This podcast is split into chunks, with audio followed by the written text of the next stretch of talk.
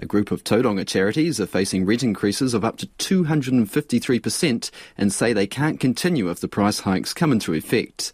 They've been making submissions to their landlord, the council, today. One of the charities is the Tauranga Men's Shed. With the new rates, they'll have to find $63,000 a year for rent alone. The Men's Shed fixes things for those in the Tauranga community who can't afford to pay for tradesmen. More importantly, they are a social service to men in the area, improving mental health and well-being. Chairman Bryce Strong joins me now. Good evening, Bryce. That's a huge amount of money for a small charity to find. What did you tell councillors today? Um, and basically, just that it's impossible. Um, we carry out about four to five hundred jobs helping out people in the community who can't afford uh, tradesmen. Uh, and, you know, it's patently ridiculous to, to think that we could pay this sort of amount of money on donations for work done that are generally under $40. Yeah, and to put into context, for the last few years, you've made maybe a few thousand dollars profit each year? Um, yeah, we have been, but as the rates, the rental has been increasing over the last three years, uh, we're actually running at a negative situation right now.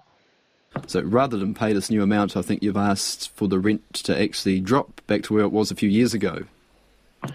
Yeah, I think I understand what the what the council are trying to do. They're trying to balance their books, but I believe they really need to look at the historic village and decide: is it a community asset providing services to the community, or is it a commercial venture? I don't believe it's a commercial venture. It will never attract full commercial rental rates. Um, but that's a decision for council and the commissioners to make. What other groups are facing these huge increases then from that historic village? Oh, there's people like Turning Point, which is a, a rehabilitation, uh, very, very important part of the village. Uh, there's um, many community services, artistic. Oh, it's escaped my name. So, so it's more the, the not for profit, not for profits though. Can you tell us how important the men's shed is? What what happens there? Well, we've got 80 odd members. Uh, we don't have any paid employees. We do an awful lot of recycling. People know that we're there. They give us bits of timber that they no longer use, and we mill that down and to create to do jobs for people come and ask us. For example, if a if you break a chair, if you take it to a cabinet maker, they're too busy and they can't do it and make a profit because of the time involved. Bring it down to us, we'll do it in our time, and it just requires a donation. How will you survive financially if this rent inque- increase goes through, this 250% increase? Oh, we won't. We'll have to close. There is no question about that at all. Yeah, so the council was looking to move towards that user pays model. Some people might say that's fair enough, though.